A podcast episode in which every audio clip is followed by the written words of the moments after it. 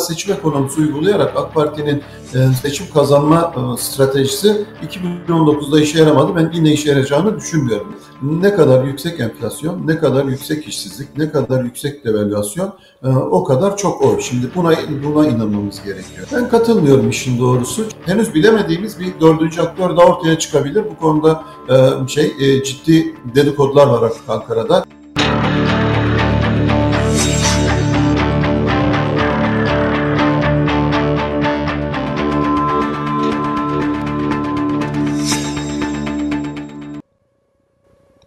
Seçim günlüğünden herkese merhaba. Her hafta olduğu gibi İbrahim Uslu ile gündemi değerlendireceğiz. İbrahim Bey merhaba.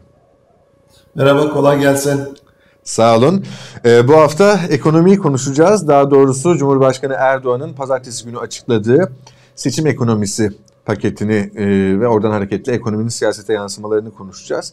Lafı uzatmadan hemen soruya geçeyim. Malum pazartesi günü daha çok e, e, kredi odaklı bir seçim ekonomisi paketi açıkladı Cumhurbaşkanı Erdoğan e, esnaflara verilecek krediler, genç girişimcilere verilecek krediler çok da kapsamlı bir paket değildi, kredi odaklıydı.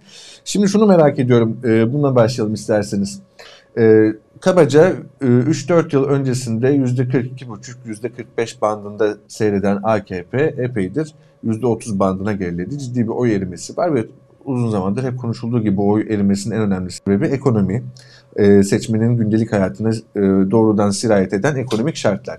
Peki şimdi bugün geldiğimiz noktada seçim e, satım haline girmişken kredi paketleri açıkladı, teşvik paketleri, e, vatandaşın alım gücünü 3-4 ay görece refah sağlayacak şekilde e, yükseltmeye çalıştı. E, bedava kredi verdi, muslukları açtı, olmayan parayı dağıttı diyelim. Bunu biz ekonomistlere de soruyoruz ama size bir siyasi analist ve kamuoyu araştırmacısı gözüyle görüşünüzü merak ediyorum e, ekonomiyle giden e, AKP'den ekonomiyle giden küskün seçmen AKP'ye geri dönebilir mi? Yani bu e, ekonomi paketleri, teşvik paketleri, seçim ekonomisi e, küskün seçmeni kararsızları AKP'ye geri döndürebilir mi? Ve ne, ne ölçüde döndürebilir? Yani bununla ilgili seçmen davranışlarının nasıl olduğunu, hangi durumlarda nasıl davranışlar gösterdiğini biraz geri dönüp baktığımızda benzer olaylar yaşandığından ne yaptığına baktığımızda aslında anlayabiliyoruz. Bir şey mesela bundan 6-7 ay önce işte Aralık ayında daha doğrusu biliyorsunuz şey o dönemde de asgari ücrete rekor zamlar arkasından işte emekli maaş zamları, memur maaş zamları falan, dolara müdahale falan gibi şey hamleler yapılmıştı. O dönemde sadece 2 puan etkisi oldu ve sadece konjonktürel bir dalgalanmaydı. Bir ay sonra yani Şubat ayında ölçtüğümüzde rakamların Aralık ayına geri döndüğünü ee, bu yaz aylarında e, yine asgari ücrette e, işte tarihte ilk kez muhtemelen benim en azından benim yaşadığım tarihte 6. ayda ikinci bir iyileştirme yapılma ihtiyacı ortaya çıktı. Ee, onunla birlikte işte bir taraftan bu sosyal konut projeler falan açıklandı. Orada da yine etkisi 2 puan oldu. Yani büyük bir aralık ya da büyük bir kitle hareket etmiyor. 2 puan hareket ediyor. Ondan sonra bir süre sonra da e, bu, bu, bu zaten kötü giden ekonomik koşullar nedeniyle o seçmen e, şey e, geçici bir şey e, o, o geçici o durumu geçici gibi görüp bir süre sonra e, tekrar e, canı yandığı için karşı tarafa geçiyor ya da artık oy vermeyeceğim diyor. Bundan daha kapsamlı bir paketi aslında 2019 yerel seçimler öncesinde AK Parti uyguladı. Ben bir yazımda onun listesini kullanayım dedim. Bir buçuk sayfadan falan uzun sürdü. O yüzden listeyi kullanamadım vesaire vesaire diye hatırlatmak zorunda kalmıştım. Çünkü yani düşünün zaten iki sayfa yazı yazacaksınız. Bir buçuk sayfası o dönemde yapılan seçim ekonomisi uygulamaları. Ucuz krediler yine orada vardı. Can suyu kredileri, KGF'ler falan o dönemde icat olunan şeylerdi. Ee, onun dışında bir sürü tüketici kredisi verilmişti. Beyaz eşya için, otomobil için, ev için falan. Şimdi olduğu gibi bazı cezaların affedilmesi vesaireler falan o dönemde de vardı. Ee, dolayısıyla hani şu an yapılanın çok daha kapsamlısı 2019 yerel seçimler öncesinde çok büyük bir şeyle e, bütçe harcanarak uygulandı. Hatta 128 milyar doların önemli bir kısmı zaten seçim öncesi dönemde harcanmıştı. E, dolayısıyla o 128 milyarın önemli bir kısmı o seçimi finanse etmek için, seçim ekonomisini daha doğrusu finanse etmek için kullanıldı. Netice AK Parti 9 ayda yani 2018-24 Haziran'ıyla 2019-31 Mart arasında 3 puan daha oy kaybetti. AK Parti'nin tam olarak oyunu falan ölçemiyoruz ama Cumhur İttifakı'nın toplam oylarında bir önceki seçimle bir sonraki seçim arasındaki şey farklara bakarak ancak hesaplama yapabiliyoruz. İkisi arasında 3 puan civarında bir farklılık söz konusu. Demek ki yoğun seçim ekonomisi uyguladığınızda 9 aylık bir ekonomik ekonomik kriz içindeyken bile e, o bu size arzu ettiğiniz oy artışlarını getirmiyor. Hatta oy kayıpları yaşıyorsunuz yapıyorsunuz. Evet yani 5 puan olacakken 3 puan olmuş olabilir. Yani kayıpların hızını ya da aşınmanın hızını düşürmüş olabilir bu tür harcamalar. Ama sonunda oy artışı getirmiyor. Şu an AK Parti'nin ihtiyacı olan şey erimenin durdurulması ya da çözülmenin yavaşlatılması değil oy artışı. Niye? Biraz önce de siz de söylediniz. O tuzlu e, şey e, bantlarda bir şey oy oranından bahsediyoruz ve bu oy oranı AK Parti'nin siyasi hedeflerini gerçekleştirmesi için yeterli değil. O yüzden de şey yani burada seçim ekonomisi uygulayarak AK Parti'nin e, seçim kazanma e, stratejisi 2019'da işe yaramadı. Ben yine işe yarayacağını düşünmüyorum. Temel sebebi de şu, e, yani insanlar niye hem para alıp hem oy vermiyorlar? Çünkü aslına baktığınızda 2018'in Ağustos ayından bu tarafa yani seçim olduğu tarihte 5 yıldır bir ekonomik kriz içerisinde yaşıyor olacağız biz. 5 yıldır ekonomik kayıplar yaşıyoruz. Hatta biraz daha geri götürmek lazım. Ee, Türkiye aslında 2013'ten bu tarafa e, şey e, kişi başına düşen milli gelirin düzenli olarak azaldığı bir ülke. Şimdi 2012'lerde e, 2013'lerde cebimizde 12.500 dolar para vardı ortalama. Daha sonra bunlar düştü. Şimdi 9.000 dolar civarında olduğu söyleniyor. Fakat o 9 bin dolar hesaplanırken de bir hile şeriye yapılıyor. Ee, çünkü Türkiye'deki 6 milyon civarındaki göçmene, e, göçmen bu hesaba katılmıyor. Yani o kaç kişi, şimdi gayri safi milli hasılamız e, Türkiye'de yaşayan insan sayısına bölündüğünde kişi başına düşen milli geliri bulmuş oluyorsunuz. Fakat 6 milyon insanı saymazsanız o zaman ortalama yüksek oluyor tabii ki. Oysa ki 6 milyonun sizden benden hiç farkı yok. Burada kazanıyorlar, burada tüketiyorlar. Dolayısıyla bu kişi başına düşen milli gelir hesabına onların da katılması lazım. Şimdi dolayısıyla da biz e, şu an e, 2012-2013'ün çok gerisindeyiz. E, velev ki bugün cebimizde 12.500 dolar para olsaydı biz hala 2012'nin gerisinde olacaktık. Niye? Çünkü doların da enflasyonu var. Yani bu 10 yılda doların enflasyonu nedeniyle de şey biz gelir kayıpları yaşadık. Dolayısıyla bugün biz 2012 seviyesine çıkmamız için belki 14 bin 15 bin dolar kişi başına düşen ortalama milli gelire sahip olmamız lazım. Şimdi iktidar bunu yapamadığı zaman o zaman bu 5 yıllık kayıpları 10 yıllık kayıpları falan telafi edecek adımlar atamadığı zaman vatandaş memnuniyetine, arzu ettiği vatandaş memnuniyetine ulaşamıyor. Öyle olunca da böyle yani siz şey 5 yıldır bir sürü ekonomik kayba uğramışsınız. Ben size bir öğlen yemeği parası veriyorum. Yani tamam yine mutlu olursunuz öğlen yemeği parası bulduğunuz için ama ama sonunda 5 yılda 10 yılda kaybettiklerim ne olacak diye de bir, bir taraftan da düşünürsünüz ya oy vermeye gitmeden seçmen çünkü düşünüyor ve bu muhakemeleri yapıyor ve dediğim gibi 10 yıllık kayıplar var telafi edilmesi gereken ve bu böyle bir şey e, şu anki paketlerle ya da 2019 yerel seçimler öncesindeki paketlerle bu 10 yıllık, 5 yıllık, 8 yıllık neyse hangi tarihte seçim olduysa kayıpları telafi edecek ölçüde bir seçim ekonomisi uygulamanıza da imkan yok. Peki e, konuştuklarımıza mukabil olarak şunu gösterelim. E, Metropol Araştırma ve Metropol Araştırma Üniversitesi Özel Sencer e, Twitter üzerinden e, yeni bir araştırma bulgusunu paylaştı. E, yani şöyle özetle Mart ayından bu yana 8.8-9.2 puan civarında olan kararsız seçmenin 5 puana düştüğü ve buradaki düşüşünde zaten eskiden AKP'ye oy veren AKP'ye bir ölçüde bozuk atıp kararsız seçmen kategorisine geçenlerin yine geri döndüğü yönünde. Hatta şöyle bir açıklama yapıyor Özel Sencer. Bunun açık anlamı kararsız AKP'liler muhalefetteki partilere gitmiyorlar. Kararsızlar içinde kalan 5 puanlık AKP'liler de geldikleri yere dönerse seçimde muhalefetin işi çok zor. Kanımca muhalefet bu durumdan haberdar gibi görünmüyor. Bunu değerlendirmenizi isteyeceğim İbrahim Bey. Yani e, karar, çeşitli sebeplerden ötürü partisine küsüp kararsız laşan seçmen muhalefette bir alternatif bulamıyor ve en sonunda da geri dönüyor mu? Bu ilk sorum. İkinci sorumda Özer Sencer'e katılıyor musunuz? Muhalefet bunun farkında değil mi sizce? Ben katılmıyorum işin doğrusu çünkü e, biz şu, şu yani şunu söylüyor özetle ne kadar yüksek enflasyon, ne kadar yüksek işsizlik, ne kadar yüksek devalüasyon e, o kadar çok oy. Şimdi buna buna inanmamız gerekiyor. Niye? Çünkü e, AK Parti'nin oylarında artış olması e, dünyadaki bütün siyaset bilimi e, şey araştırmalarının gösterdiği bu rasyonel tercih teorisinin Türkiye'de tersine çalışacağını bu seçimde iddia etmek anlamına geliyor. Bu bunu ileri sürmek için elimizde yeterli done yok. Yani şey örneklemenizin yüzde üçü belli bir şekilde hareket etti diye buradan büyük teoriler çıkardığınızda zaten toplam örneklem büyüklüğünüz ne? Dolayısıyla onun yüzde üçü kaç kişiye tekabül ediyor? Yani o kadarcık şeyle e, kişinin e, yanıtıyla böyle büyük siyasal analizlere çıkabilir miyiz? Bunların hepsi tartışmalı şeyler. Sonunda dün şeyde e, bugüne kadar yani 1960'lardan bu tarafa bilinen bir şey var. Seçmen davranışı var. Hükümetlerin ekonomik performansıyla seçmenin davranışı arasında doğrusal bir ilişki var diyor bu teoriye göre. Teori falan da değil yani o kadar çok sayıda şey ülkede ve o kadar çok sayıda seçimde bu davranış gözlemlenmiş artık e, bir şey kural diye e, yani fizik kuralları kadar katı olmamakla birlikte bir e, siyasal davranış kuralı şeklinde yorumlayabiliriz. İşte Rahmetli Demirel falan bunu özdeyiş haline getirmişti. Boş tencerenin deviremeyeceği iktidarı yoktur diye.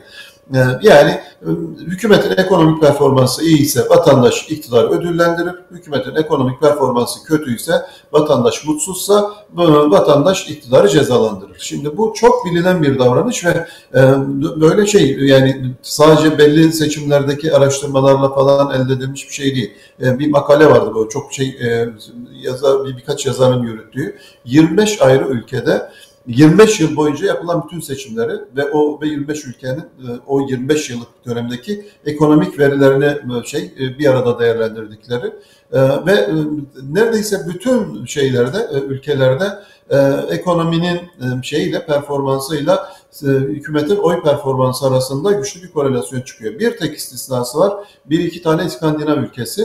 Onun da gerekçesi şu çok güçlü sosyal devlet uygulamalar var ve ekonomik krizleri e, vatandaşın e, hissetmemesini sağlayacak tedbirler alıyorlar. Özellikle bu dezavantajlı grupların, yoksul kesimlerin falan ekonomik krizden olumsuz etkilenmesini engelleyecek sosyal politikalar uyguladıkları için bu ülkelerde ekonomi kötüye gitse bile hükümetler oy kaybına uğramamış. Ama onun dışındaki bütün ülkelerde yani İskandinav 25 ülkede de yani 2-3 ülke dışındaki bütün ülkelerde hükümetin ekonomik performansı seçmen davranışlarını belirliyor. Şimdi %85 enflasyon olan hatta hükumetin kendi verilerinde bile %150'leri gördüğümüz değil mi? Üretici fiyatları endeksine falan baktığınızda %150'leri falan görüyorsunuz. İşsizlik ortada. Ee, yani işte uzun zamandır ilk kez bu ay hariç e, istihdam edilen insan sayısı azalırken e, şey işsiz sayısı da azalıyordu aynı şekilde. Yani böyle bir ekonomik mucizeyi gerçek gerçekleştiriyorlar. E, insanlar çalışmak istemiyormuş diye de bir gerekçeyle iş gücünün dışına çıktılar. Çok kolay bir şey yani. Sen iş gücünden bile değilsin. Yani ben işsizim abi hayır sen iş gücünden olmadığın için işsiz değilsin falan diyor istatistik kurumu. E, Türk şeyle e, İşkur'la TÜİK arasında e, veri farklılıkları falan var biliyorsunuz o da çok konuşuldu her zaman. E, devalüasyon ortada, e, kişi başına düşen milli gelir ortada, gelir dağılımındaki bozukluk biliniyor. Yani son 20 yılın en kötü seviyesinde. Gini kat sayısı bilmem ne falan işte o onlarda çok kötü durumdayız.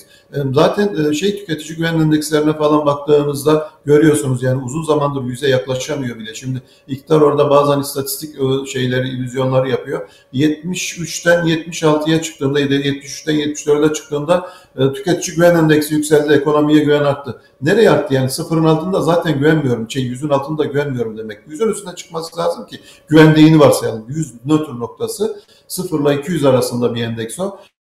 100 nötr demek. Yüzün üstündeyse güveniyor, yüzün altındaysa güvenmiyor. Şimdi zaten güvenmiyorum ben size diyor. Ama eskisine göre biraz daha şey e, fazla şey az güvensizlik duyuyorum falan diyor ama bunu pozitif bir şeymiş gibi algılıyor. Şimdi bütün bu göstergelere baktığınızda şeyin AK Parti'nin oyunu arttırması da şeyin vatandaşın tekrar AK Parti iktidara getirecek kadar ona oy vermesi de çok mümkün görünmüyor. Yani %30'larda toplamda %40'ın altında kalan bir ittifakın önümüzdeki süreçte oylarını %25 arttırarak tekrar yüzde 50 artı biri bulması için e, ekonomideki yapısal sorunların çözülmesi gerekiyor. Ekonomideki yapısal sorunlar çözülmeden sadece bir tane konut projesiyle falan insanların bahsettiğim 10 yıldaki yapısal bütün sorunları ve e, ekonomik e, kayıplarını telafi edebileceğini ben düşünmüyorum işin doğrusu. Dedim ya e, şey siyaset bilimi bize bunun tersini söylüyor. Peki gelin başka bir tarafa bakalım İbrahim Bey. Ee, benim oldukça önemsediğim ama medyada çokça konuşulmadığını düşündüğüm bir konu. Üçüncü ittifak. Üçüncü ittifakın e, oy oranları ve şu an siyasetteki yeri. Şimdi biz yakın zamanda Eylül ayı anket araştırmalarını derlediğimiz bir çalışma yaptık. 11 araştırma şirketinin bulgularının ortalamasını aldığımızda e, Eylül ayı ortalamasında HDP e, 10,5 puan gözüküyor. %10,5. E, hatta bir önceki ayın ortalamasına göre yarım puan oylarını arttırmış. E, buna e, ek olarak yaklaşık 5-6 e, araştırmada Türkiye İşçi Partisi'nin oyu 1 puan ve biraz daha üzerinde gözüküyor. E, tabii birçok araştırmada Türkiye İşçi Partisi'ne e, yönelik e, sarih bir veri yok ama önümüzdeki aylarda daha e, o daha gelecektir diye tahmin ediyorum. E, diğer e, Emek ve Özgürlük İttifakı'nın diğer küçük bileşenlerini hesaba kattığımızda kabaca 12,5 puan ve hatta onun biraz üzerinde olması muhtemel şu anki e, veriler ışığında. E, şimdi bu elimizde bunlar var. Bu durumda e, Emek ve Özgürlük İttifakı ya da Üçüncü İttifak e, seçim muhasebesinde ne kadar kilit bir pozisyona geliyor? Sizden e, bunu değerlendirmenizi rica edeceğim. Hesaplarda %12,5 sanırım oldukça e, formülasyonu değiştirebilecek kadar güçlü. Ne dersiniz? Doğru haklısınız. Benim tahminim 13-15 arasında bir e, toplamda oyla çıkabilir bu e, emek ve e, özgürlük ittifakı seçimler. Zaten HDP'nin son seçimde aldığı oy 11'lerin üzerindeydi. Ve o günden sonra da HDP oy kaybetmedi aslında. HDP'nin oy kaybetmedi ettiğini e, gösteren araştırmalar bence e, örneklem hatasından falan kaynaklanıyor. Bazen de denek hatası, denekler belki de bir kısmı e, HDP oy vereceğini söylemekten imtina ediyor olabilirler. E, o yüzden de e, şeyi ben o bu şeyin potansiyelinin, ittifakın potansiyelinin 13-15 aralığında bir yerde olacağını düşünüyorum. Genç seçmenlerden özellikle e, daha fazla ilgi görüyor bunlar. E, bu tür şey e, daha keskin söylemler genç seçmenlere hitap ediyor. Ben o yüzden de bunun şeyi yani sonunda hem iktidar dengeler üzerinde hem parlamentodaki çoğunluk dengeleri üzerinde önemli rol olacağını düşünüyorum. Fakat burada henüz bilemediğimiz bir dördüncü aktör daha ortaya çıkabilir. Bu konuda şey e, ciddi dedikodular var artık Ankara'da. Yani şu an bağımsız olan bu bildiğimiz üç parti ittifakın da içinde yer almayan çok sayıda parti var. Zafer Partisi'nden Memleket Partisi'ne, e, işte e, Büyük Türkiye Partisi'nden e, Anabatan'a vesaireye, DSP'ye, Hüdapar'a varıncaya kadar ya da Yeniden Refah'a ya da Mustafa Sarıgül'ün partisine varıncaya kadar çok sayıda parti var ve bunların kendi aralarında bazı şeyler, görüşmeler yaptıkları biliniyor. Ee, bu bir dördüncü ittifakta çıkabilir ortaya dolayısıyla. Bizim şu an e, temel sorunumuz yani siyasal analiz yaparken temel sorunumuz henüz aktörler net olarak belli olmadı. Ee, ben bazen şöyle bir analoji kullanıyorum bunun için. Yani bir yarış olacağını biliyoruz. Ee, şeylerden e, yarışacak atlardan biri ve onun jokeyi pistte yerini almış durumda. Şimdi diyorlar ki bize yani soruyorlar e, yarışı kim kazanır? Yani kaç tane at yarışacak? Onların jokeyleri kim olacak? Bunları bilmeden bazen tahmin yapmak yani şu birinci olur, şu ikinci olur, şu üçüncü olur falan, şunun hamleleri önemli olur yarışta falan demekte zorlanıyoruz. Şimdi işte iki ittifak vardı, üçe çıktı, şimdi dördüncüsü yolda. Dört ittifak olursa o zaman denklem biraz daha karmaşık hale gelecek. O yüzden söylüyorum yani e, şey e, çünkü bir şeyin anahtar ittifakın alternatifi de ortaya çıkabilir. Tabii o oluşacak ittifak barajı aşacak, parlamento temsil edecek seviyede oy alacak mı alamayacak mı falan. Onlar da ancak ittifak oluştuktan sonra ölçebileceğiz. Çünkü henüz e, kurulmamış bir ittifakın oy oranını tahmin etmeye imkan yok. Ve şimdiden bakıp da işte bu partilerin toplamı yüzde diyelim ki 3 yapıyor ya da 4 yapıyor. Bu ittifak 4 alır da diyemeyiz. Çünkü bir, bir, bir araya geldiklerinde daha görünür, daha güçlü olunca belki daha fazla seçmeni cezbedebilecekler. Onu da bilmiyoruz yani. O yüzden bazen aktörün ortaya çıkması e, gerekiyor ki e, işte seçmenin ona teveccüh edip etmeyeceğini anlayabilirsiniz. E, o yüzden de evet yani e, şey e, emek ve özgürlük ittifakı e, önümüzdeki dönem siyasetinde güçlü bir role sahip olacak. E, yani sadece Cumhurbaşkanlığı yarışında değil, parlamentoda bir süre sonra yani şey e, biri başkan seçilecek ve e, ülke normal siyasi hayatına devam edecek. Orada parlamentoda şu an için baktığınızda hmm, şey herhangi bir ittifakın 300'ü aşıp aşmadığını henüz göremiyoruz yani. Daha doğrusu henüz 300'ü aşabilen bir ittifak yok. Dolayısıyla parlamento içerisinde ittifaklar arası bir ittifakla ya da partiler arası yasa bağlamında ittifaklar da gündemimize gelebilir. Bu, o, tür şeyler de var, olasılıklar da var. Ama bütün bunlarla ilgili net bir şey söylemek açısından bu e, aktörlerin tamamının ortaya çıkıyor olması lazım. E, her durumda HDP önemli bir parti e, siyasal etkileri açısından. E, bu ittifak siyasal etkileri açısından önemli bir ittifak olacak. Ama dördüncü bir ittifak gelirse e, oturup bir daha denklemlere bakmak e, gerekecektir ki mutlaka. İbrahim Bey çok teşekkürler değerlendirmeleriniz için. Ben teşekkür ederim. Hoşçakalın. Seçim günlüğünde her hafta olduğu gibi İbrahim Uslu ile gündemi değerlendirdik. Bizi izlediğiniz için teşekkürler.